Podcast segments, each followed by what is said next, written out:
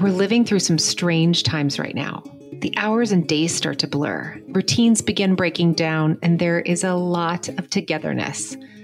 When we founded Love Every, my co-founder Rod Morris and I believed, and believe even more firmly now, that young children and their parents do best when they feel supported. But how can we truly be there for our kids, manage our workload, and take care of ourselves at the same time, especially when we're all piled on top of one another and stretched in so many directions right now? Know that you are not in this alone.